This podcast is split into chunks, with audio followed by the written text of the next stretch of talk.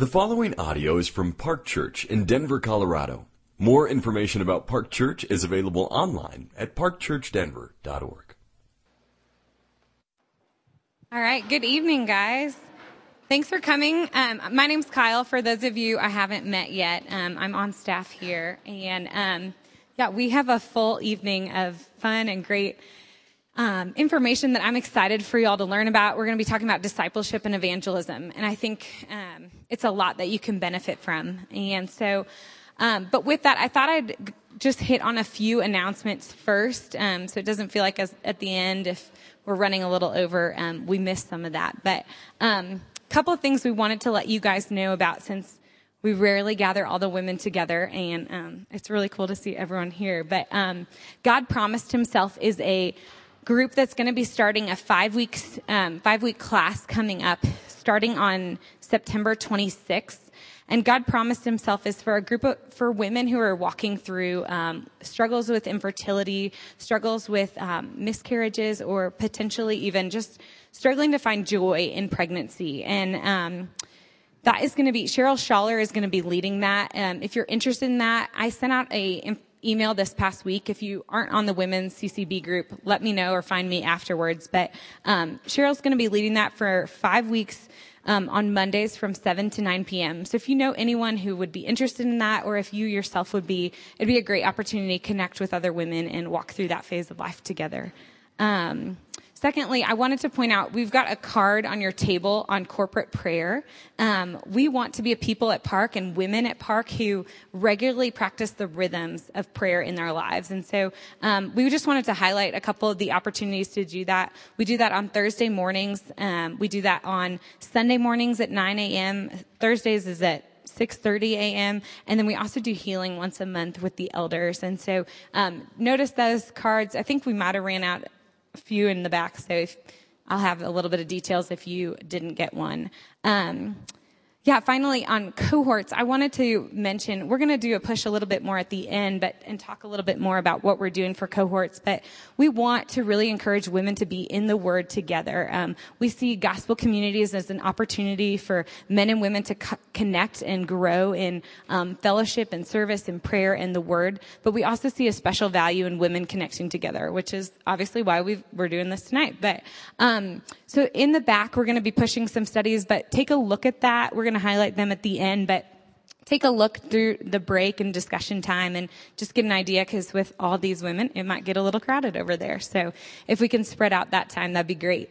Um, so yeah, I'm going to pray for us real fast, and then I'm going to invite Denise to come up. Um, Denise Ellenberger will be um, sharing with us tonight on the theology of discipleship, and just really excited to hear from you, Denise. Um, Denise works at Edward Jones, and um, yeah, I think she has a special gift of working with women, and um, this is something a topic she's really passionate about. So when we connected a little bit ago, this was something I was like, this would be really great for the women at Park to hear. So let me pray for us, and then I'll invite Denise to come up. So.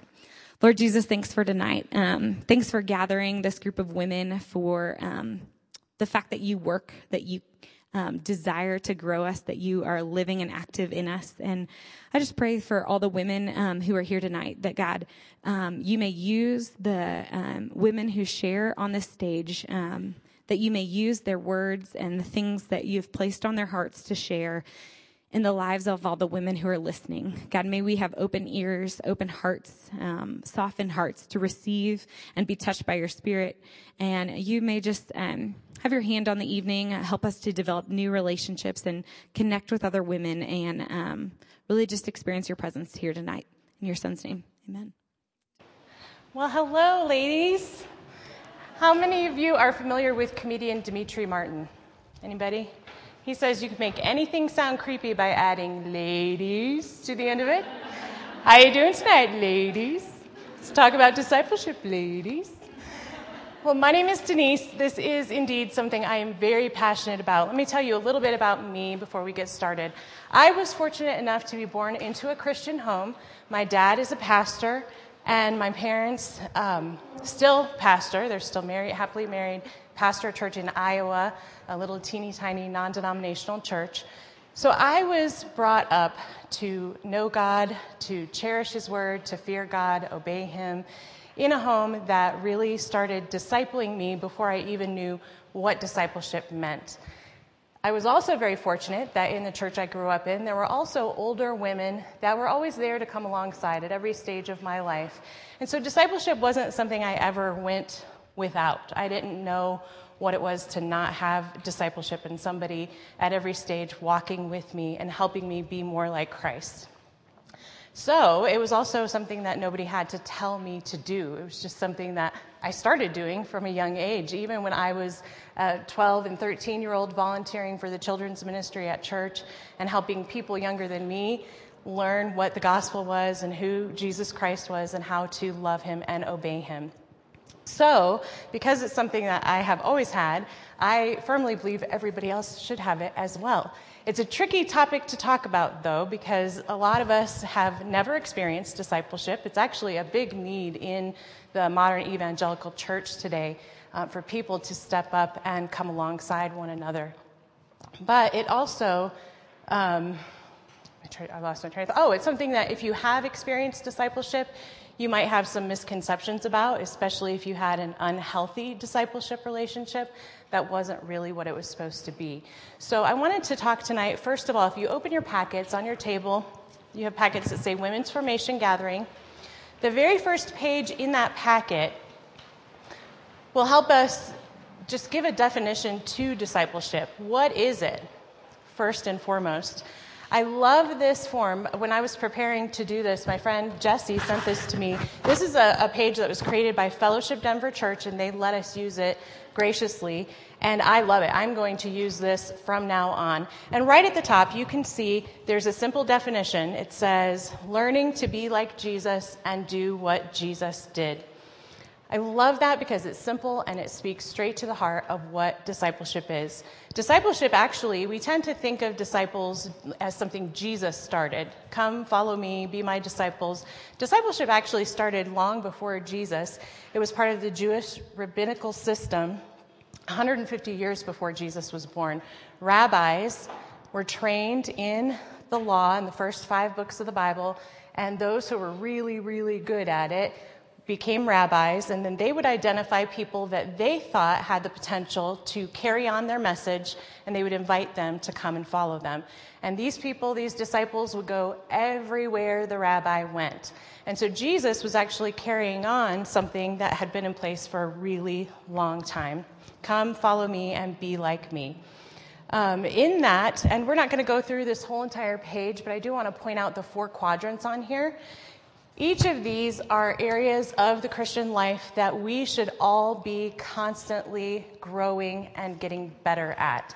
If you're like me, it doesn't matter how long you've been a Christian, you can look at this page and go, ee, I need to be better at all of them, right? But what it is helpful for is to look at and say, okay, this is the one I am the, the strongest in. I'm very self aware. I know my faults and my weaknesses. I know where my struggles are. But you know what? I am not good at evangelism. I'm not good at being on mission. And so then what that allows you to do is to look around and say, who is doing that well in my life? Who do I know that is just really great at getting out and sharing Jesus? And then that gives you the opportunity to plug into their life and say, hey, can we go grab some coffee? Can we just talk about this? It's something I'm struggling with. It's something I've noticed that you do well. Can you tell me how you got there and what you're doing to be so good at that. And a lot of times, that's all it takes for a discipleship relationship to start naturally and organically. So use this. I hope you will. I plan on using it a lot. Um, but that's what it is to be a disciple. So if you turn the page, let's also address right up front some of those misconceptions that we might have, especially if we've had an unhealthy discipleship relationship. Let's talk about some things that it is not and that it is. And each of these columns, um, each point corresponds with the next. And I'm just going to go through these really quickly so we can get to the meat of the word today. Discipleship is not a cookie cutter system or just reading the Bible or a book together. A lot of times we think, oh, will you disciple me and sit with me at Starbucks for an hour a week and let's read through the book of Romans? Discipleship can look like that, and that can be a part of discipleship. But discipleship is so much more than just reading a book together. Discipleship is doing life together. It's, it's what Paul said follow me as I follow Christ. Um, it's also not, there are two ditches in our thinking that we can tend to fall in when we think of discipleship. So if you're like me and you've been a Christian for many, many years, I won't tell you how old I am, but before the modern evangelical movement, when I showed up at church and on the front of the bulletin it said, Go and make disciples, I thought, it's Mission Sunday. They're going to tell us to go to Africa, right, for Jesus. Um, but it's so much more than just evangelism. But the other ditch we can fall in when we think about discipleship is that it's all about Christian growth. It's about me learning not to sin and having someone that will bash me over the head every time I mess up, right? Both of those things are important parts of discipleship, but neither of them are completely discipleship. And so if we fall into one of those ditches, it can actually lead us astray in our thinking when we're pursuing these types of relationships. It is different with everyone every time, requires patience and flexibility. A lot of times with the girls I do life with, they communicate differently than me. I would prefer to shoot off a text or a quick email. A lot of women are face to face people and quality time people. So that requires some flexibility on my part. And it also requires me to incorporate them into my everyday life. Like, hey, you know what? I don't have an hour this week, but I do have to go grocery shopping. Why don't you come with me? And then you can see how I meal plan and budget for those types of things. And all of those are important aspects of discipleship. Some of my greatest discipleship moments with people I've done life with have been holding their baby during the witching hour so they can cook dinner for their family and the two of us can talk. So flexibility on both sides, whether you're the discipler or the disciplee, it's, it's working together to make that work. It is not a perfect Christian with a non perfect Christian. Again, we tend to think, oh, I have to find that silver haired woman in the church who's got it all together. She's got it all figured out. Her kids are grown and gone, and she's going to give me an hour of her week every week, right? It's, it doesn't always look that way. Like I said, I've done discipleship since I was 12 and 13 years old with kids who are smaller than me. Spiritual maturity varies, and it, it doesn't always follow the same lines as age. I, you can have a 40 year old who just became a Christian and a 29 year old who's been a Christian most of their life, right? And so spiritual maturity is going to be a little bit different in both of those.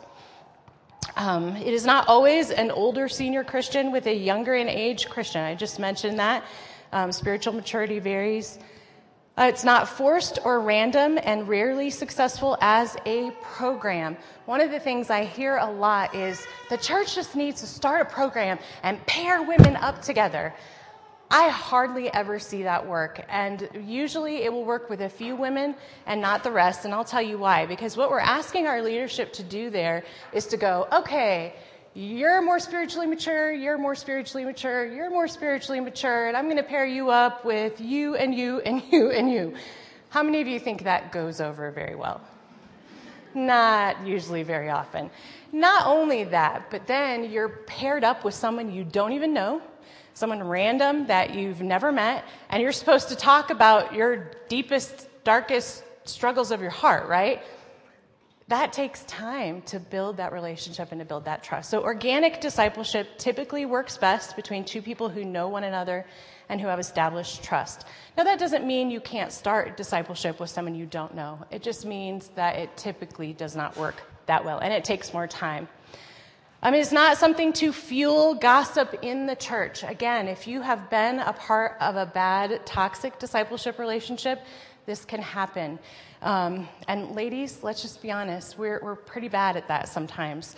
When you are sitting and doing life with someone and they're sharing their deepest, darkest struggles, this is your opportunity to speak truth into their life, to help them overcome that. Hopefully, the way someone else is helping you overcome those things in your life. And you wouldn't want them going around talking, telling their husband. Now, on the same token, a leading lady, I was told this very early on in my life, and this was a solid piece of advice that I cling to. Leading ladies never, ever promise to keep secrets because there may come a time for the safety and the benefit of the individual that you have to say something to someone. And if you've promised them, because a lot of times when it comes to those deep, dark things that you might need to seek out help for, they're going to start by saying, Don't ever tell anyone. And the moment you say, I won't, then you're stuck, right? Because if you do, your trust is broken.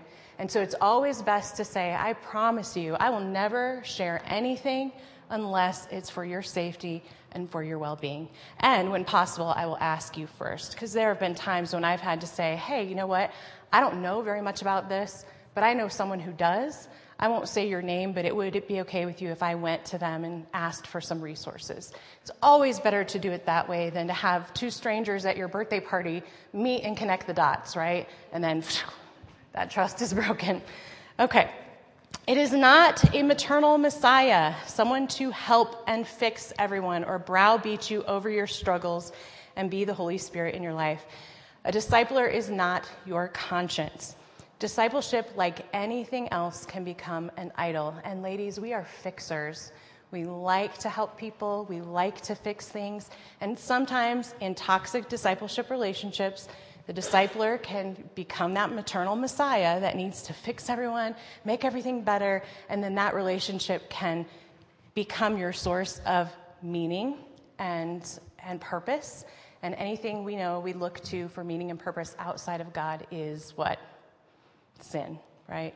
So it's something you have to be on guard about. If you are, by the way, a woman who struggles with that, taking on too much and always wanting to fix and please, and uh, there's a book coming out. I'm actually on the book club for it. Hannah Anderson, if some of you remember, was here a couple of women's retreats ago. She's writing a new book called Humble Roots. If you want to write that down, um, it's phenomenal. I've gotten an early copy and started reading the first three chapters.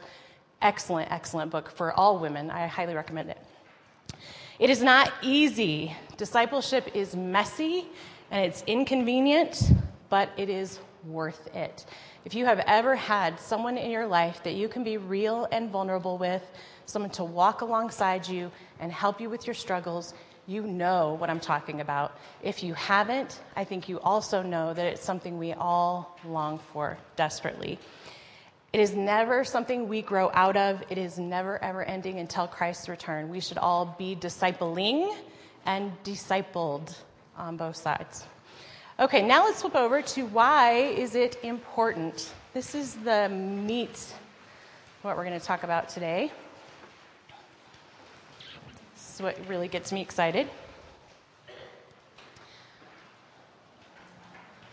First of all, because Jesus commanded it. In Matthew 28 18 through 20, and Jesus came and said to them, All authority in heaven and on earth has been given to me.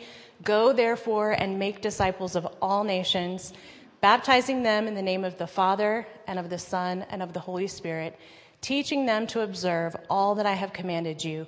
And behold, I am with you always to the end of the age.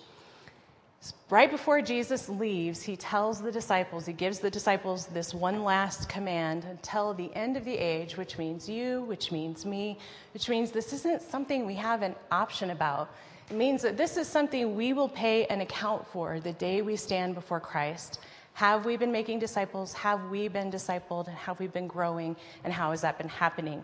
Um, so it is a commandment. The second thing that makes it important is that Jesus did it himself. Um, we see examples of Jesus getting away to be alone with the Father, and then he says, Everything I do, I do because the Father commanded me. So we see Jesus sets the example himself of being discipled by the Father, and then he does it with others.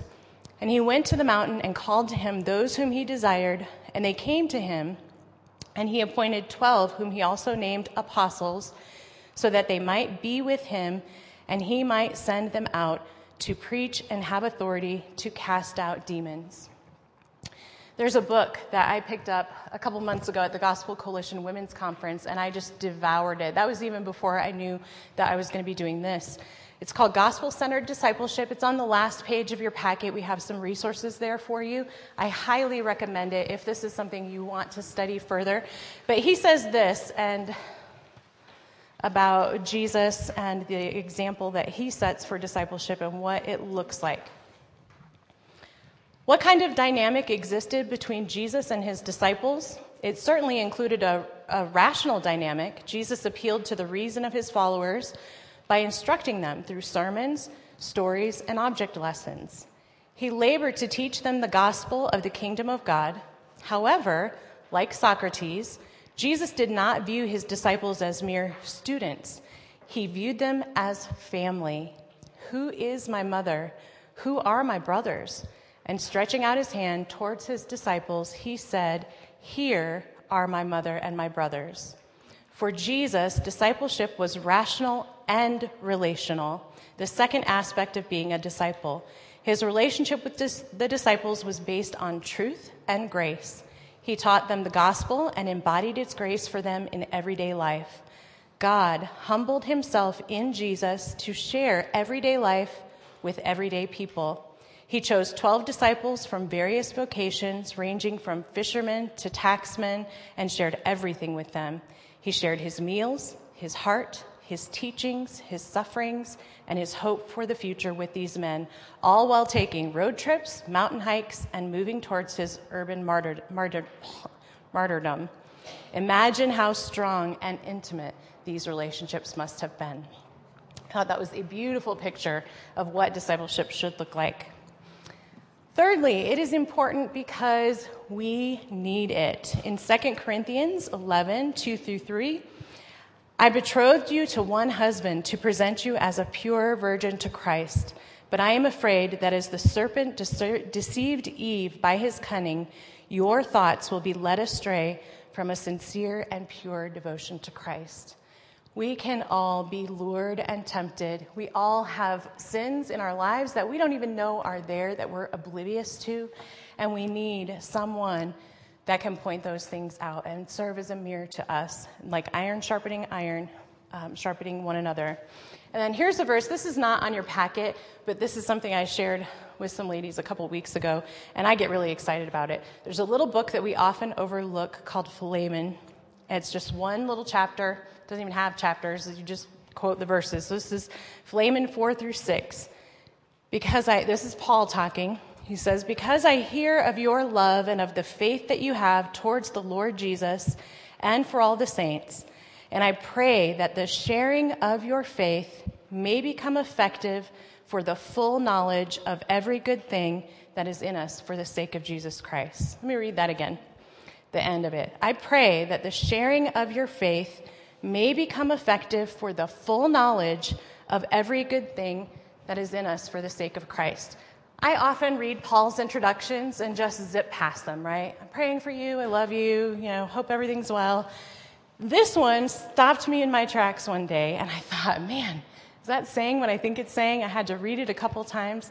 Paul is saying that by knowing one another, we experience more of the grace of God than we would ever experience without one another. You guys have gifts and talents that God has given you that I don't have. God is working and moving in your life in ways that He's not working in mine. So by plugging in together, we get to see more of who God is and experience the gospel through one another. So I loved that passage. Um, and then it takes our focus off of ourselves and shifts it to loving and serving others. Mark 8, 34 through 38. If anyone would come after me, let him deny himself and take up his cross and follow me. For whoever would save his life will lose it, but whoever loses his life for my sake and the gospel will save it. For what does it profit a man to gain the whole world and forfeit his soul? Discipleship gives us the opportunity to focus on the needs of one another, not in a, in a sense of denial, like, oh, I'm going to focus on your needs so I don't have to worry about my own. But when I'm struggling and having a hard time, and I look up, look away from myself, and look up at the world around me, I'm able to go, man, my cousin Jessica has an 18 month old with cancer and I'm stressed about my car or whatever it is. It takes our gaze off ourselves and helps us to focus on the bigger picture and needs so much greater than our own. And then finally, this is a pattern established throughout Scripture. Um, first of all, in the home. If you have children, first and foremost, this is right where it starts. I mentioned that at, in my home with my parents and my grandmothers. I had two very godly grandmothers as well.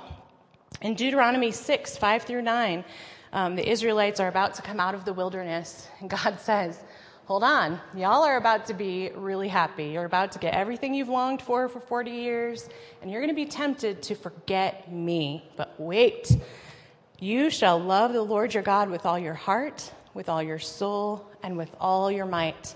And these words I command you today shall be on your heart. You shall teach them diligently to your children, and shall talk of them when you sit down in your house, and when you walk by the way, and when you lie down, and when you rise. You shall bind them as a sign on your hand, and they shall be as frontlets between your eyes. You shall write them on the doorposts of your house and on your gates. What Deuteronomy is saying here is that everything you do as parents in your home should point back to the gospel. Every little thing, as mundane as laying down to go to sleep and getting up in the morning, the Word of God should be fresh on your heart and your life so that you're imparting that onto your children as well. My best friend Carla has four kids. I don't have any kids, but she says that the hardest part of parenting for her when her oldest daughter started exercising her will and being rebellious, she said, I tend to get really angry when Hannah exhibits the qualities of me in my life that I hate about myself, and it makes me angry. And I have to stop and remember that I'm shepherding this little heart the same way I'm discipling these other women in my life. And that's a hard thing to do and to remember as a parent. We have a couple of resources there on that last page as well for those of you who are parents and who are struggling with that. It's a very real thing. You're not alone, but it is something that you can do and do well.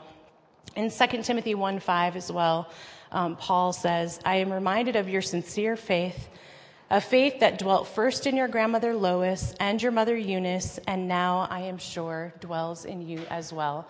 So Lois and Eunice established that pattern of discipleship with Timothy, and look at the young man that he became. And also, Timothy didn't let it go there either and say, Oh, they taught me everything I needed to know. But then he went on to be discipled by Paul, and Paul refers to him as a spiritual child. Um, secondly, discipleship should happen in the church. I put First Timothy down there, and I'll tell you why. I tried and tried to narrow it down to a couple of verses in First Timothy, but every time I started to read it, I just wanted to read the whole entire thing. So I'm not going to read the whole thing. Don't worry. You're all looking at your watch.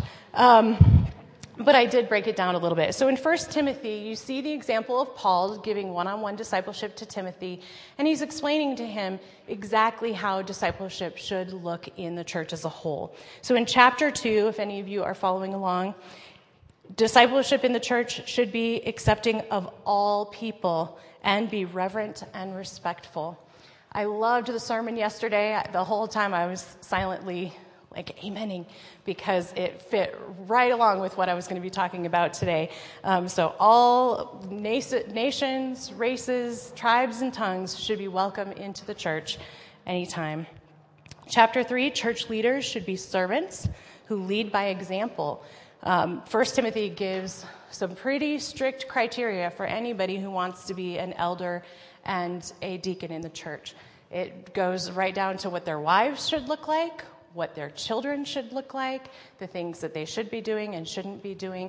All of our leaders should be leading by example. Chapter 4 the church should be well trained in the word and sound doctrine. And chapter 5, the church should be respectful and honoring to the older elders of the church while building up the younger in the church. Um, so, always in the church, we should be. We don't tend to think of going to church as discipleship. I'm going to go be discipled today. We tend to go to church and, and think, oh, this is just something that I need to do on Sunday. But the, especially at Park Church, and it's one of the things I really value here, is that all of the liturgies in place and the things, the structure, the fact that the first thing they want us to hear on Sunday morning is Scripture, are all establishing patterns and and uh, ways of thinking in our hearts and our lives that are really discipling us in ways that we might not even realize are happening. Um, then in community, Acts 2 42 through 47 says, and they devoted themselves to the apostles' teaching and the fellowship and the breaking of bread and the prayers. And awe came upon every soul, and many wonders and signs were being done through the apostles. And all who believed were together and had all things in common. And they were selling their possessions and belongings and distributing the proceeds to all as any had need. And day by day, attending the temple together and breaking bread in their homes, they received their food with glad and generous hearts, praising God and having favor with all the people.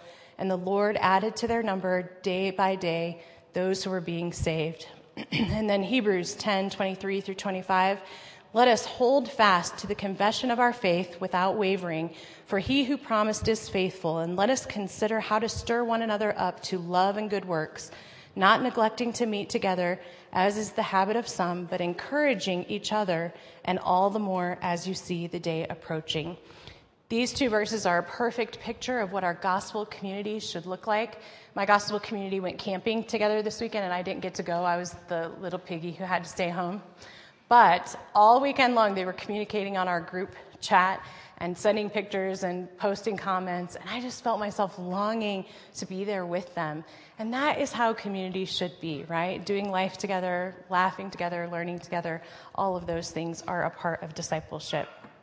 Um, also, in gospel centered discipleship, he said this, and I thought this was really nice as well. He says, Our city groups have become much more than a weekly meeting. Many of them live what we refer to as a steady state of community.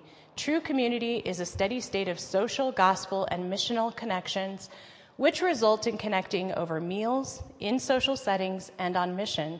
It isn't unusual for our city groups to gather multiple times a week, often in little pockets, at a baseball game, a bar, in the projects, a neighborhood, or at a restaurant. For many, this starts as a discipline to love and serve others, but slowly matures into deeper community and love. The challenge of loving others as we love ourselves confronts our deep down idolatries. It exposes our functional worship of individual privacy, convenience, and comfort.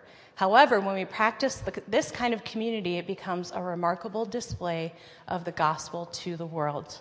I think it is good for us to be mildly inconvenienced by one another so that we can grow and learn to love people who are different than us. And then finally, one on one with others. Um, in 2 Timothy, we see that um, we already saw in 1 Timothy, Paul personally discipling Timothy one on one. He refers to Timothy as his spiritual son. But then, even Paul, in the beginning of Galatians, describes how after his conversion, he did not go straight into ministry, but he spent time learning from other men uh, for a long time before he, he went into ministry. Um, so, finally, that's why it's important who should disciple and who should be discipled. The reason you have a picture of Peter Pan there, there is, how many of you have seen the movie Hook? Anybody? Robin Williams, Peter Pan. At the end of that movie, Peter Pan is handing the sword off to Rufio, putting Rufio in charge, and he looks at the rest of the Lost Boys and he said, But each of you is responsible to look after those who are littler than you. And Too Small says, Well, then who do I look after? And Peter says, Never bugs, little ones. That is my challenge for all of you in this room. We should all be being discipled by someone wiser and more spiritually mature in whatever season or category you need the most work in. And we should all be looking out for someone below us that we can come alongside and pull up. Can I pray for us?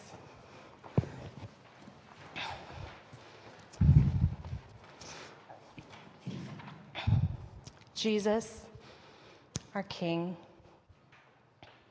Thank you for pursuing us and calling us to be yours. We know you're better than anything and your ways are perfect. Please help our hearts to believe that. God, make us into willing servants who will lay down our lives and go make disciples. Make us humble and willing to receive discipleship from others who are wiser than us. And please bring people into our paths that we can walk with and do life with.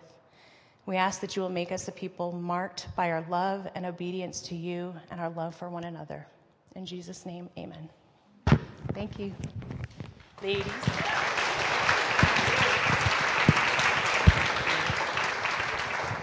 Well, thanks, Denise. That was really wonderful just to hear. And um, just wanted to follow up with a question or two. Um, yeah, just to ask you I mean, I think, I know myself included, as women, we hear this and um, hear the challenge of God to go and make disciples and to live this out. But what would, I mean, as I think about it, I'm like, how do I have time for this? Um, so I'd love for you to just kind of share with women on how would you set up health, healthy boundaries and how would you encourage them to, to make time for this or how to fit it, discipleship into your schedule? Yeah, it's true. We live in an age where we're busier than ever, all of us. And we also have more time than ever because we have more and more gadgets and machines doing things for us and making things faster. And so instead of making more time, we're just cramming ourselves full with more stuff, right?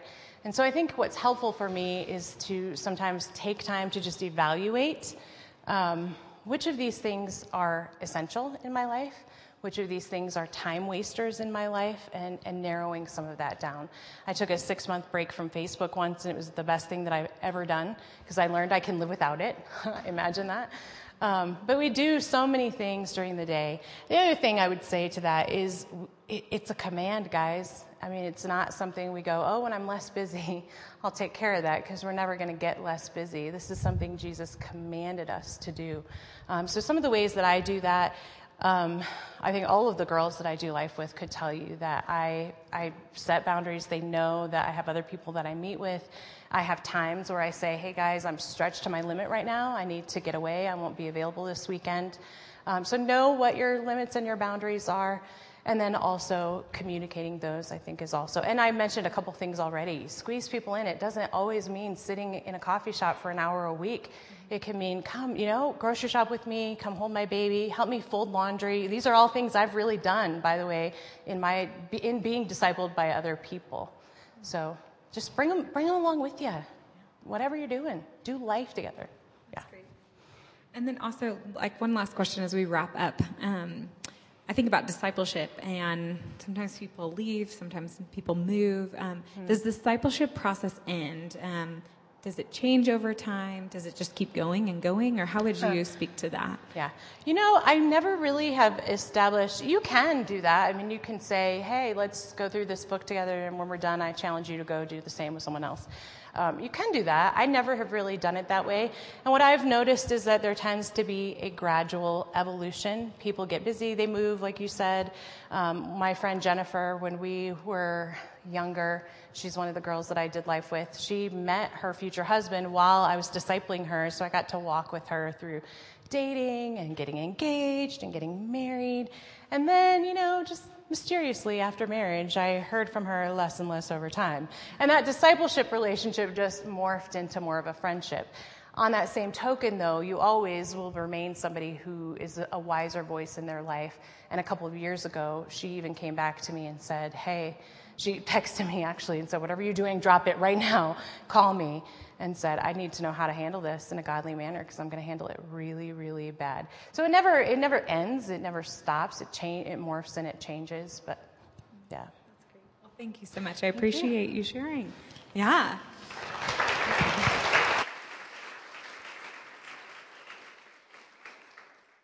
Well, I'm glad Denise got to share. And I know for some of you all, some of this may be new, some of this may be stuff you've heard several times. But the reason we're bringing it up tonight is just as Denise said, it is a command and it also is something we want to challenge you in. We want to encourage you in and we want to help you guys live into this. And so, um, because of that, um, if you see in your packet, if you go to the next page, I think, um, there should be some table discussions and we're going to take about 15 minutes for you guys to um, discuss together and just kind of talk through what does this look like now and um, freedom to say I don't have it figured out. That's okay. But we want to just help start the process of helping you think through how does this play out into your life. And um, we're going to probably gather back in about 15 minutes. But in that time, you're welcome to use the restroom as well and check out the book table. So thanks. Okay, we are going to kind of come back together. Um, Denise provided us with a, sorry to interrupt conversations, but Denise provided us with a great overview of um, just the theology of discipleship. And so I thought we could take some time with these wonderful women and um, kind of jump in a little further towards the practical side. Um, I um, would love to have them introduce themselves. And um, yeah, would you guys mind just introducing yourselves and telling us a little bit about like what your um, involvement in the local church has been like over the years and maybe tell you, yeah, tell us about who you are. I'll start us off. Um, hey, my name is Lindsay Gustafson, and um, I grew up in Sioux Falls, South Dakota, and then someone from South Dakota. Uh, and then I um, went to college in Kentucky at Murray State University, where I actually became a Christian um, in college my freshman year. And ever since I had become a Christian, God had really like given me a heart for um, evangelism and discipleship. Those were things that I really loved doing. Was able to. I played soccer there, and so was able to um, kind of learn how to share my faith and disciple women um, in college, and then stayed um, in Kentucky for a year and coached soccer and worked with some students with learning disabilities for a year, and then.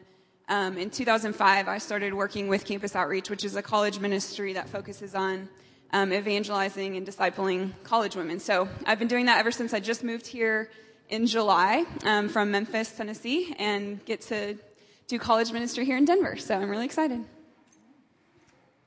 Hi, I'm Gwen Hubbard. I grew up in Nashville, Tennessee. My husband and I have been married for 35 years, and we moved. I know, I know how that's. I'm I'm up here for diversity. We moved to Denver in January and joined Park in May. And prior to that, we were in Naperville, Illinois for 21 years. So that, to me, that's home. Uh, I have three children Elizabeth, 32, married to Seth. And I think some of you guys even know them. Um, they live in Naperville, where we were, well, in Wheaton, near where we were. And my son Jip is 30, and he's married to Megan, and they go here at Park. And then my youngest, Addie, is 22, and she's finishing her last semester at Baylor. Um, over the 35 years um, I've been a Christian, I've served in the church in a variety of ways. I just tried a lot of different things, and th- some of those uh, were not a good fit, and some of them I loved. And the thing that I enjoyed most was um, for 15 years before we moved here, I volunteered at a women's homeless shelter and the last six years, I taught Bible study to the women when they first came in, just um, just the basics of Christianity. And I honestly, I felt like that was the thing that God made me to do. So when we left, that was really hard for me to leave. Oh, you've got. I think I have one. Do we turn it off? I think it's fine. Hello, um, I'm Kristen McElroy, and um, like Lindsay, I came to Christ in college when I was a freshman and um, met my husband there. And uh, we have been married for 12 years. Husband Chuck, and we have two kids. Um, Hudson is eight, he would say eight and a half. And Elizabeth is seven, and they're my little disciples right now. Um, as far as serving in uh, just the church and ministry, um, my husband and I have been on staff with Campus Outreach, the same ministry Lindsay um, works for um, for 12 years, and um, yeah, so we have been uh, spending time with lots of college students from evangelizing groups and uh, discipleship, and then the past few years. Um, our role kind of changed, and I was more mentoring um, just our young staff wives and um, moms and that kind of thing, which I've really enjoyed. Um, so yeah, and then as far as church, just uh, nursery and Sunday school. Well, I'd love to hear um, each of you just share an example of someone who has discipled you, and maybe how that impacted you, and what what that discipleship process looked like for you guys. Um, when I was thinking about this question, I think there was two women that came to mind, and one was a girl named Ashley who um, when I was a freshman, started telling me about Jesus and what it meant to have a relationship with Christ. And so she really led me, had an impact on me coming to know the Lord, and then stuck with me and really helped me continue to grow and build that foundation in my walk with God. And so we had formal times of like, we would meet and she would help me learn how to read the Bible and pray and tell others about Jesus and the importance of having community with other Christians and stuff. So we had a formal time like that, but then there was just times when I remember Ashley would just take walks with me, and I would bawl my eyes out to her. She would. Um, we always had dance parties, and just we really, as Denise was talking about, just did life together. And she um, she works at the YMCA, And I just remember her love for like her coworkers and the way that she would talk about them and ask us to pray for them was so impactful to me. Like she, she didn't have to teach me to pray and to love people who didn't know Jesus. She lived it out. And I just caught that from her life.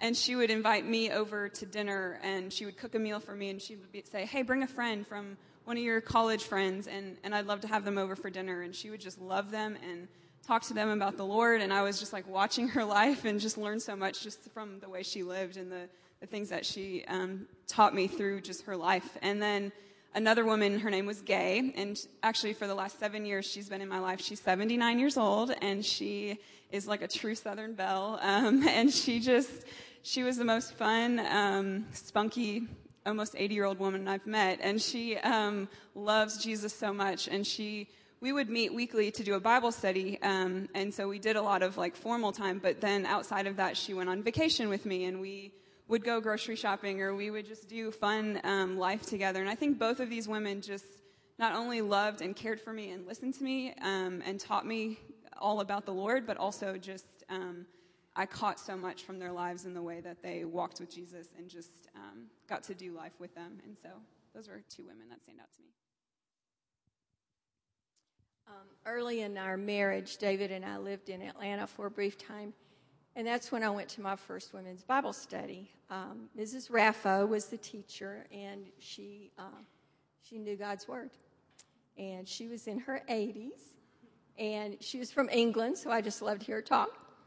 And, um, and, and she had led a very interesting and hard life, and, and that could be why she thought, saw through my smile um, to the anxiety and um, the insecurity that I felt. Um, at that time in my life, I um, actually was pregnant when I met her and had a toddler, and David worked very long hours, and it was probably about the toughest time in our marriage. Um, Mrs. Raffo became my spiritual mother, and I did not have a great relationship with my mom, um, not until later in her life.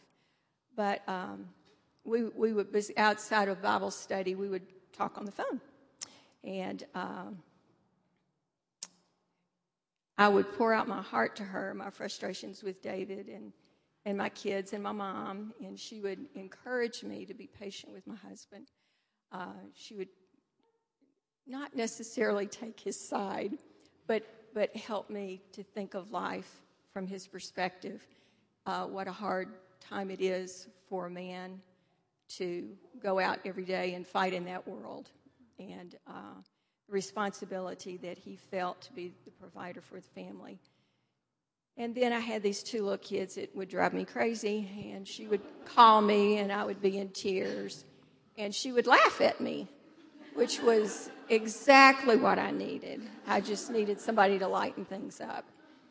And so um, I look, I really do look to her as a woman that um, besides the gal that led me to Christ, she was so in, influential in my life because I really do believe that she helped uh, keep my marriage together and and keep my children alive.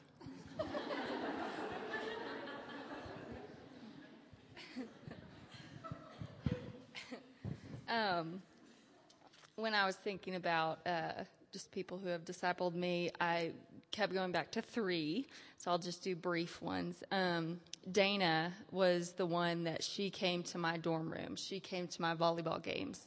She would have me over for slumber parties, and she was newly married, and so I kind of got to see, you know, just that stage, which was fun. And we went jogging together, and just she came to my world when I was in college. Um, the second one um, is Joanne, and about that same time, um, Joanne had three small kids. She was homeschooling, and I would go to her house. She would have me come join her. So I went to her son's soccer games. Um, she would want to go get some exercise, so she would make me push her toddler in the stroller because I was more fit than she was, and so I'd be pushing, and it wasn't a jogger stroller; it was one of those normal ones. And so, um, yeah, so I just came along and did life with her, like Denise was saying, like folding laundry. I remember her shoving laundry over so I could sit on the couch and we would fold while we were talking. So um, I even got to watch her disciple her kids and discipline her kids in front of me. And I go back to that all the time now as a mom. And then I just was just watching what their life looked like. So, um, and then the third one um, would be Jennifer. And um, this was kind of during when my kids were toddlers. And she really just came along beside me. She had older kids. And she served me and encouraged me. And um, she gave me truth, but then she also gave me practical tips with the kids, you know, um, which was really helpful. Um, I remember I broke my ankle, and so she, she had she took my kids, like my husband dropped the kids off at her house right before dinner time to take me to the emergency room. And she took care of my kids. And then the rest of the day, she play, she organized a meal plan. And so friends were bringing me meals for two weeks. And she just was thoughtful like that. So just, I don't know, I just really appreciated how she thought well for me in that hard season of toddlers, you know. So that's great. Thank you. Gwen, I'd love to hear from you. Um, here at Park, we don't have a formalized discipleship process, kind of like Denise mentioned. Um, what would you advise someone who's looking to be discipled or seeking out someone to disciple them? Well, I, I would say if you're looking for someone to disciple you, I would suggest pursuing somebody that's a step ahead of you spiritually. Um, many of my mentors are younger than me. You can probably figure out why. Um, if you pursue someone and they don't seem interested in the friendship, in, in that relationship, um, and, and I'm just learning this. Don't don't take offense at that. Um, have, just try and have the courage to pursue somebody else. Uh, you're just not going to click with everybody. Um, and, um, you know, just to, to have the confidence to risk initiating. Um, most people are appreciative and flattered when asked to get together. And it's been interesting since we've been here. I mean, we've only been here eight months, but I've had a number of young women from Park ask me to get together, ask if I would mentor them, um, ask if I would disciple them. And honestly, I, I really don't feel adequate to do that. But I have to remind myself that I do know how to be a friend. Um, I, I, because when I think of discipleship, I loved so much of what you said, but sometimes it can feel so formal, you know, that it's like I can't I can't disciple somebody. But again, I know how to be a friend. I had to learn that too. Um, so so I have a lot of new young friends and I and um, and honestly, I and I have told them, you know, I I am glad to just be friends with you, um, and and and that we just figured out together, because I part of part of the fear that that that thought of it being this formal discipleship is that they're going to say, well, I'm struggling with this, and I'm going to have to say, well, I am too. I mean it, it came up just the other day. Uh, a, a, gal talking about something that her husband did that just makes her crazy, and I'm like, yeah, I know. so I haven't figured it out, but I have a lot of life experience, and so I love, I just love sharing life. Thank you. Yeah. now we're all going to be Gwen's best friend because you're hilarious. Well, let's transition a little to hear a little bit more about evangelism and how discipleship goes together. Um, Lindsay, I'd love to hear from you. Um, help us understand maybe the difference between evangelism and discipleship. How are they similar? How are they different? Yeah. Um, well, just in simple terms, I would say when I think of evangelism, I think of evangelism as the process of leading someone to faith in Christ through sharing the gospel with them. and then I would say with discipleship, a lot, I mean, obviously what Denise just shared with us, but yeah, just help coming alongside another Christian to help them grow in their maturity in Christ that they can pass that on to someone else as well. So um, I think that with the main differences with evangelism, you're sharing the gospel with an unbeliever, someone who doesn't know the Lord yet personally, and um, with discipleship, you're helping um, a Christian grow in their maturity, but both are still are, the, the gospel is central to both of those, and so you're you're sharing the gospel. You're you're both um, in both evangelism and discipleship. You're really calling other people to love and trust and follow Jesus, um, whether that's for the first time or for the hundred thousand millionth time.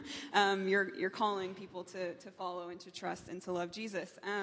I think um, Another similarity is that they're both done best in the context of a relationship, and so where that trust is built. And so um, that's not to say it can't be done in a program or in a, um, you know, you're just on the street sharing your faith. Those, those ways work as well, but I would say they're probably done best in the context of a relationship where there is trust and there is um, just a, just that whole principle of more is caught than taught. like you catch things from people's lives more than even just your, the words that you say. And so, um, I think within a community, we're discipling each other, um, and also just within community, you can bring um, those people who don't know Jesus into that gospel community that they could see the love that you have for one another and know that you're Christ's disciples to see Christ in that. Um, and then I also think just that they're both a process of God doing the work. So um, evangelism and discipleship, they're not just like a formal program of like, take them through these steps and boom, you've got a mature disciple or boom, you have a follower of Jesus. I think um, both are a work of God. And so it takes time, both. Um, um, just God is the one who's going to cause the growth. God's the one who's going to draw that unbeliever to himself. And then um, I think also discipleship can be done within the context of evangelism that you're um, living that missional life together um, and able to kind of do them both together. So that's how I would see some of the differences. That's great. Thank you. And to kind of expand on that a little further, I'd love to hear from you and Kristen. Like, can you help cast a vision for why evangelism is important? Why is it necessary, and how has that helped you guys grow as individuals as you've evangelized to others or decided? Yeah.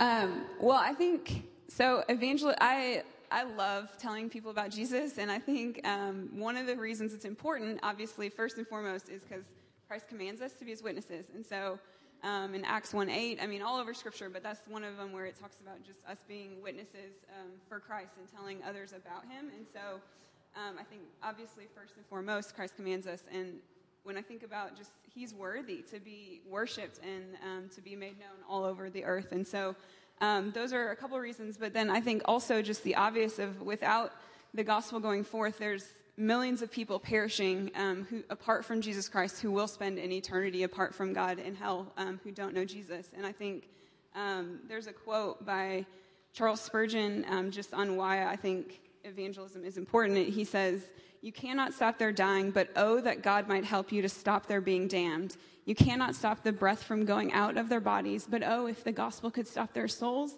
from going down to destruction. And I just think um, just the privilege that God gives us to take the gospel, the good news to people who are perishing and who don't know Christ, that we can be witnesses to people who bear his image and um, who are souls that are important to him, and that we could tell him, them the good news and that they could have hope for eternal life as well. So.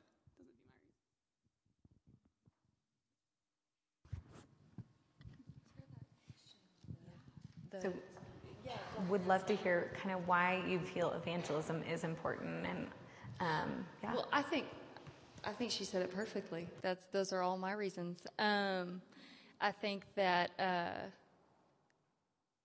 I think one thing that's hard, just my personality is like uh, I don't know enough, or you know I I don't know, you know.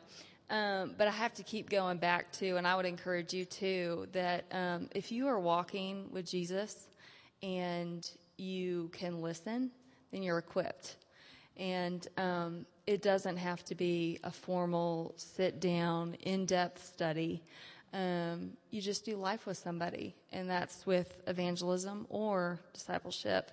And you can, um, in both of those, you listen, you encourage, push them towards Christ, push them towards the Word. And so um, I think that's what I would add to that. Yeah, so. and you're right. That is applicable to whether you're discipling someone or evangelizing. It's, yeah, that's great.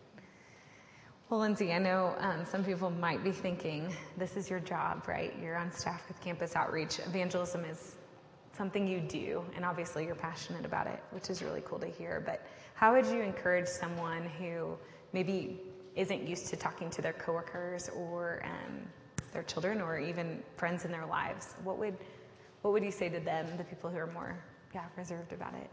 Yeah.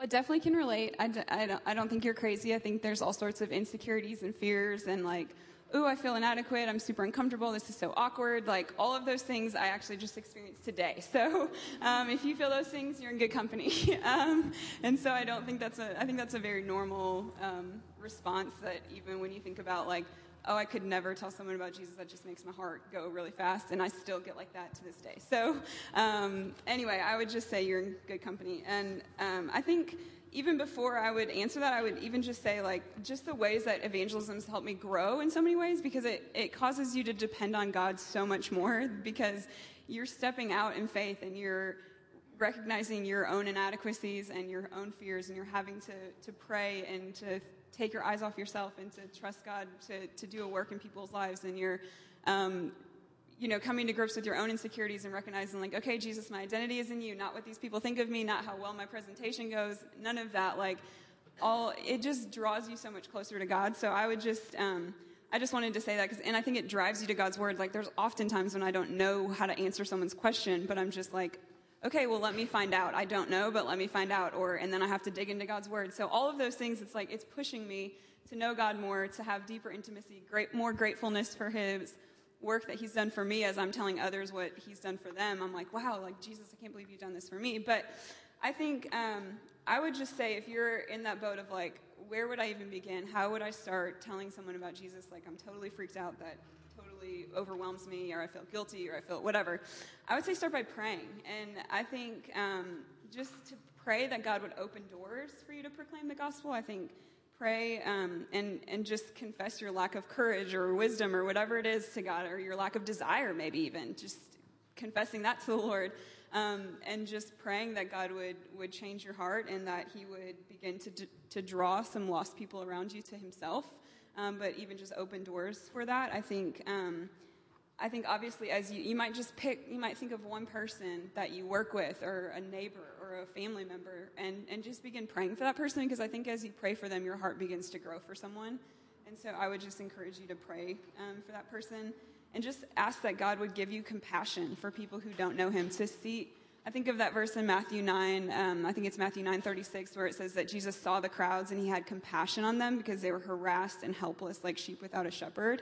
And I think oftentimes we can see our coworkers or our neighbors or family members or children or whatever, and we're annoyed with them and are like, oh, why are they doing that? It's like, well, they're, they're harassed, they're helpless, they're like a sheep without a shepherd. Like, no wonder they're, they're living out their sin, like their nature. Like, they need to be led back to the Savior. And I just think to begin to ask God to help see them as He sees them um, with compassion, that you would have compassion on them. And then I would just say start building a relationship with someone who doesn't know the Lord, or if you already have that relationship, focus on that relationship. Some of us are so overcommitted to, it might even be good Christian activities, but you may need to, to take some time and just to have a meal with someone who doesn't know the Lord, or go do something fun with, um, maybe it's a roommate again there's just there's people in your life that don't know christ and i would just say you're going to have to take some time to invest in those relationships and so you may have to cut back on something else but um, you know I, I just think people aren't going to care how much you know until they know how much you care and so if you don't have that relationship built with them and show them that you care about them they're not going to care all these great things that you say like your life really is on display to them and i would just say um, begin to to build that relationship with them and then um, I think, um, you know, that whole like, I'm scared, you know, I'm scared every time I share my faith. I, I really am. Like, I'm, my heart's beating and I, um, but I think that God promises He'll go with you. He's going to speak through you. I think of the Apostle Paul. Lots of his prayers, you know, were for God to give him the words to say. And that's like the Apostle Paul, who we like put way up here, you know. And I just think, um, yeah, that God promises to go with us, um, and and that we can claim like we are children and ambassadors of Christ. Like it doesn't matter what these people think of us or whatever it is. Um, I don't know enough, you might be saying, and I would say that's not a requirement to know everything before you can go and tell someone. If that was, then none of us would share a faith. And so um, you, you have the Holy Spirit in you, meaning you actually know, you have um, truth and, and things to offer people that they don't have, um, and that you have good news to bring to them. And so even if all you know is your testimony, I mean, I think of the woman at the well, you know, it said she, you know, she encounters Jesus and she goes and tells, you know, come see this man who's told me everything I ever did. And then it says, right after that, it says that many people believed in Jesus because of this woman's testimony. And so it's not like she had all this formal training, you know, she, she, just told people what Jesus had done for her and they believed in Christ. And so, um, and then I would just say be a good, good listener, ask good questions. Um, evangelism isn't always just so much about talking as much as it can be about listening and, and hearing people's stories and and diving into to their life. And sometimes it's messy, and a lot of times it is because our lives are messy. Um, and then I would just say, like, be patient with people, and um, it's it's a process. It's not. It, it might you might share the gospel with someone tomorrow, and they could come to faith in Christ, but it might be years. And I mean, my own brother told me four or five years ago, like, don't ever talk to me about the Lord again. And just this summer, he started coming around and asking questions. And so it's been a long process. I mean, not forever, but it's long enough to where it was like, okay, I really want to see my brother know the Lord. But um, I just, one of the things I just, I think that non believers are drawing conclusions about, the, about Christ through your life. And so just live it, that out in front of them. And um, just that your honesty, your integrity, your faithfulness, your diligence, your servant's heart, your concern for others, your cheerful spirit could open up doors for the gospel. So I just think live out your faith and, and don't be afraid to, to speak about it as well. That's great. Yeah, and I think all that is so transferable again to discipleship. I mean, we look at having patience. I mean, we get frustrated with fellow believers, and it's praying and asking forgiveness, reminding that everyone is broken and everyone needs a Savior. And so, yeah, I love that. Thanks. Um, Gwen, I'd love for you to share a little bit about. Um, um, I know you said you've had a few mentors that um, you talked about Miss Rufio. Ruf- Raphael. I was thinking Rufio, like the movie, but Peter Pan, but um, or Hook. But um, I'd love to hear um, how has having multiple people speak into your life um, been beneficial for you.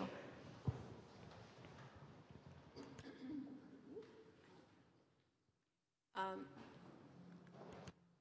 I, I, I, got married just a short time after I became a Christian. I, when David and I were dating, I became a Christian.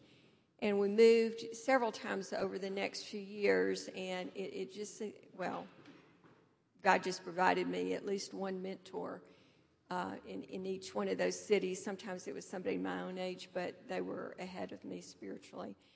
And, um, and it was never anything formal. We were just friends, but it's just like you said, people, people watch you, and, and I watched them, and, and I learned from them what it looked like to be a Christian. Um, and, and, so that was really through friendships. It was mentoring, but it was through friendships. And then we moved to Indianapolis, um, and and that's when I had friendships that were more an equal. Um, we were more spiritual equals, and we just we just lived life together and, and nurtured and poured into one another.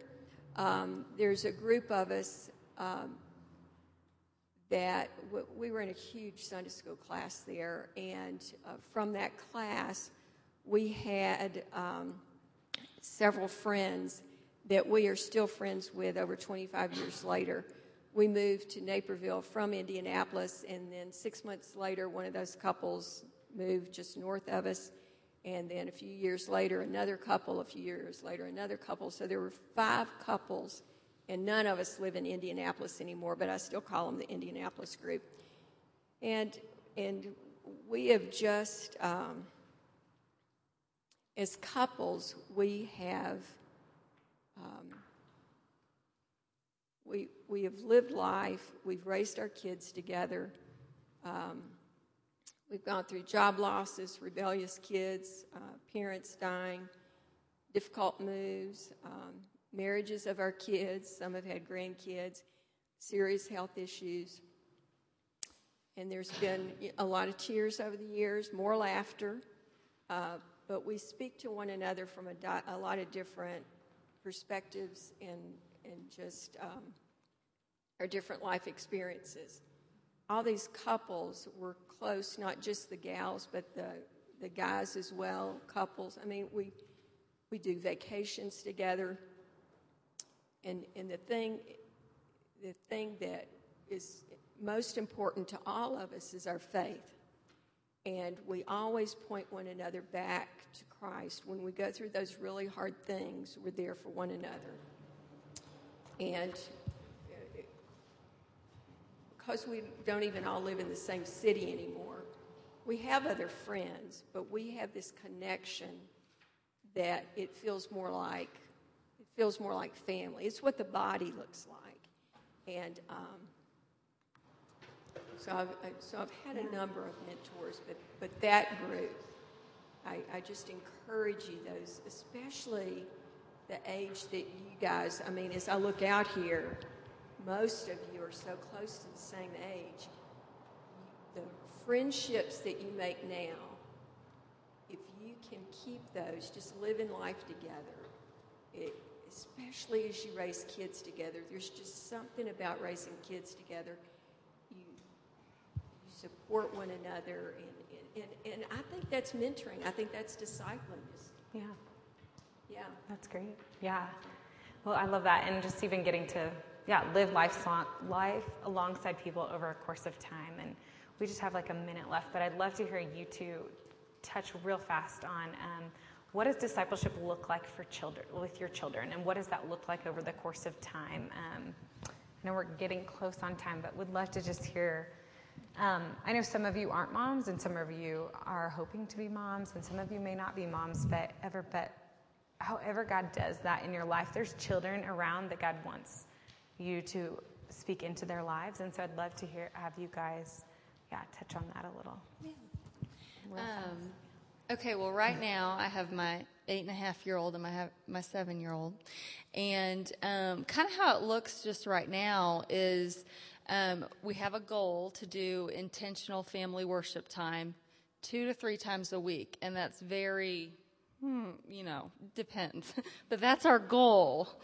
Um, and during that time, what I've been really excited about is now that both my kids can read, we can really, you know, I guess include them. So they, they're reading the passage. When we're worshiping together, we have it on, on the TV, on YouTube or whatever, and they can read the words and they can sing along. So they're able to engage more now that they're a little bit older.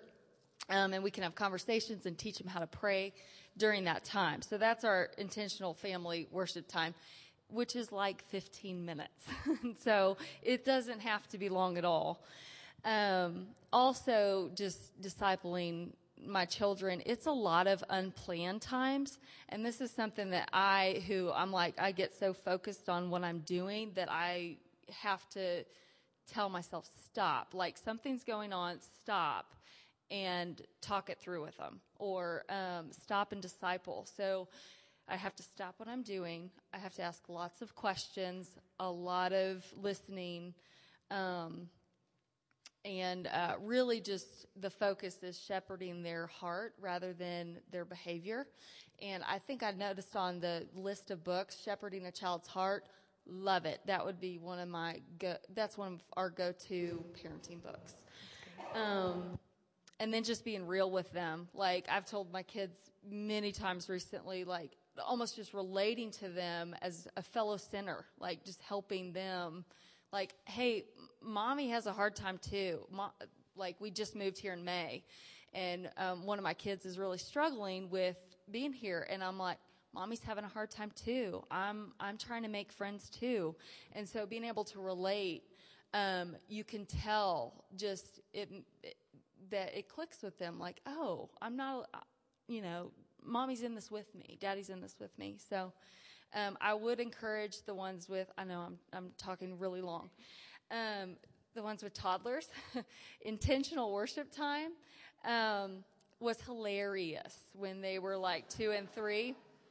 I took a video, which isn't very worshipful, but I took a video when we were um, worshiping, and we were teaching them the Lord's Prayer. So Chuck is saying the Lord's Prayer, and Hudson is bouncing off, up and off the couch, and Elizabeth is crawling on Chuck's shoulders, and we're saying the prayer, and it's just, it was just messy and, and silly, and I'm like, what are we doing? Like, is this even worth it? Um, but looking back, I felt like we were building a foundation of this is what we do as a family. Like we're going to get in God's word because we're we're following God's way. And this is his word and it teaches us what his way is, which is good. And so it doesn't look productive at all, but you're building a foundation for that. Um, and then I think even just with uh, toddlers, um, just incorporating Jesus in everything. You know, I remember one time I I got a really good parking spot, and I was like, "Thank you, God, for this good parking spot." Like I said it out loud, and so then, you know, after that time, the kids would always say, "Thank you, God." You know, they're just soaking up everything. Um, you know, when your little when your kids are playing with their pretend cell phone, you can say hey, do you know we can talk to God too? You know, we don't have to talk to him on the phone. We talk to him through prayer. You know, just little things like that where they see that God isn't just something we do at church. God is something that he's, he's in everything and he's, um, in our lives. So, um, I would say two, two big things with toddlers. One, the Jesus Storybook Bible. That's a good one. And then also, um, I had these worship uh, songs. Well, really, you can do any worship songs in the car. Um, but I also had these ones that were um, scripture verses that they would sing, and they were kind of cheesy, but they would get stuck in my head too. And so it was good for me. And also, it calms down the fighting in the car because they're listening to um, something. So that's what I would encourage. And w- oh, one more thing I would say we went to a conference and um, this um, godly, godly um, man said, um, okay, I can give you a list of 10 things to do and whatever. But what I would say overall is just love God and love your kids. And that was just so freeing for me. It's like, okay, I don't have to be perfect. You know, I'm, we figure it out as we go, but if I just love God and love my kids, then um, He's going to cover us with grace. so, anyway. I love that. Yeah. Are you sure? Okay. well, okay. Well, I know we're running out of time, so um, thank you guys so much for all you shared. We really, yeah.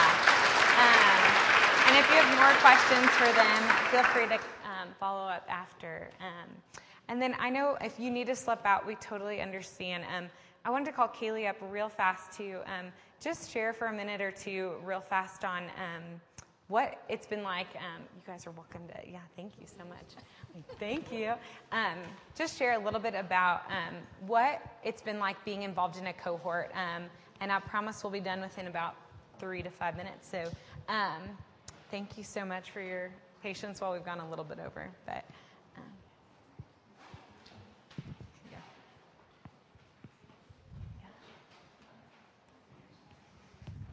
Hi. Um, yeah, Kyle just asked me to speak just really briefly about cohorts, um, which I've been at Park for about a year now, and I probably spent about the first six months not knowing what a cohort was, and then once I sort of knew what it was, had no idea like if they were happening, how they were happening, how to get involved, type thing. Um, but basically, um, I found out that cohorts are kind of like a way to do a deeper study um, on a specific topic um, or just dive in really with like the women in my gospel community. So i have a particularly large gospel community so we actually have two cohorts. Um, but it's like there's about six or eight in my cohort and every wednesday night you know we're getting together. We um, we read a tim keller book for about six weeks together and we were um, kind of exploring prodigal god was that book that we did um, and kind of exploring like that aspect of the- theology. And now we're reading a different one by Dietrich Bonhoeffer just about community and like what that's like. Um, and it's just been a really sweet time, especially um, since gospel communities are co-ed and a lot of them are really large. Um, sometimes like I found it hard to really develop really deep relationships when I went to group on Thursday nights. And so this has been like a really sweet time to actually get to develop relationships with the women in my group. And um, we've seen like a lot of fruit from just like women being able to be really vulnerable. Um, we've had like a lot of a lot of women just sharing like really deep things on their heart and things that they're struggling with that really wouldn't have come out um, otherwise if they were not in a cohort. Um, so basically, my experience has been that it's been a really, really sweet time to not only get to know God in a deeper way, in a more focused way, but also to really um, dive in with the women in my group and develop those relationships. And there's lots of books I know on the back table that um, they're kind of like are really, really solid books for cohort. Also, like a lot of the ones up in the library upstairs um, are really great. A lot of Tim Keller is always good. But that's been my experience. And if you, I think Kyle is going to talk about maybe getting a couple cohorts started. Um, but if you're not in a cohort, I would strongly encourage you to be in one, either getting the girls in your gospel community together if there's not any there, or if there is a pre existing one that's kind of already started, jumping into one of these that's about to get started. So Great. I'll hand this back to Kyle. Thanks, Kaylee. All right. Okay, well, as she mentioned, I'm just going to highlight real fast. There are six, I think, books on, in the back that we, three have, or maybe four, have already set times. Um, Becca Edlin is leading a, new, uh, number of women um, through the book of Hosea. She'll do a line by line study of Hosea, so you can sign up for that in the back. Um, then Nancy Guthrie is a talented Bible study teacher um, that I think you'd benefit from. Denise is going to be leading a study in on the book of um, Hebrews. Sorry, blanked for a second. And that's um, hoping for something better. You can sign up for that. That has a time. Um, Anna Parker and Alyssa Beck will be leading a group of women through the Wisdom um, books, so you can sign up for that as well. Um, and then Nancy Guthrie also has a Genesis study, which I've found Genesis to be really rich. And so we don't have a leader for that yet, but we do have the books. So if anyone is interested, you can sign up. Um, I've got a couple of Jen Wilkin's studies. I'm walking through um, her first, second, and third John with a bunch of women right now, and it's really awesome. It's just challenging women to be sharp with their minds on studying the Word and not so much relying on commentary, but what does it look like for us as women to be really equipped and willing to know and study the Word um, with our minds and not just relying on other people. So she has, I printed off copies of her um, first, second, and third John, which I know several um, gospel community women are doing. And then um, there's also her Exodus Part 1 is there. And then finally, um, Aaron Payne and um, Corey Cook are leading a study with Jennie Allen's Anything book. And that'll be uh, in the back as well. We're not sell- we don't have copies here, but you can sign up and they can get you the details. So um, sign up for those, we really want to challenge you all as women at Park. We want to be women who know the word and study it together. So, um, Finally, my last announcement is that I'd love for you to do the surveys. And second announcement would be um, next Women's Formation Night, we're going to do something a little different. And it's going to kind of play off of this evening. I'm um, organizing, essentially, we've got about 15 to 16 women throughout the city who have volunteered to host a dinner in their home. And so the vision for that evening is that you'll go in and sign up online, and we'll essentially put you into groups of maybe six to eight, depending on kind of how the numbers fall in neighborhoods. But of women, maybe you don't know, or maybe you are kind of know a little bit, but um, hopefully in different life stages and um, hopefully diversity. And we want you to connect and start to form some of these discipleship relationships. And we think that can start through relationship, as we've talked about tonight. So. Um, We'd love to have you be a part of that. Um, the signups, I'll send more details on that, but um, please make sure to sign up. I know not everyone is great at RSVPing, but that will be something you will need to RSVP for. So thanks for coming. We want you to take this out and practice it further. So continue to discuss and um, have a good night. What'd you say? Oh, yes. The date is November 14th. It's a Monday. Thank you. Appreciate that.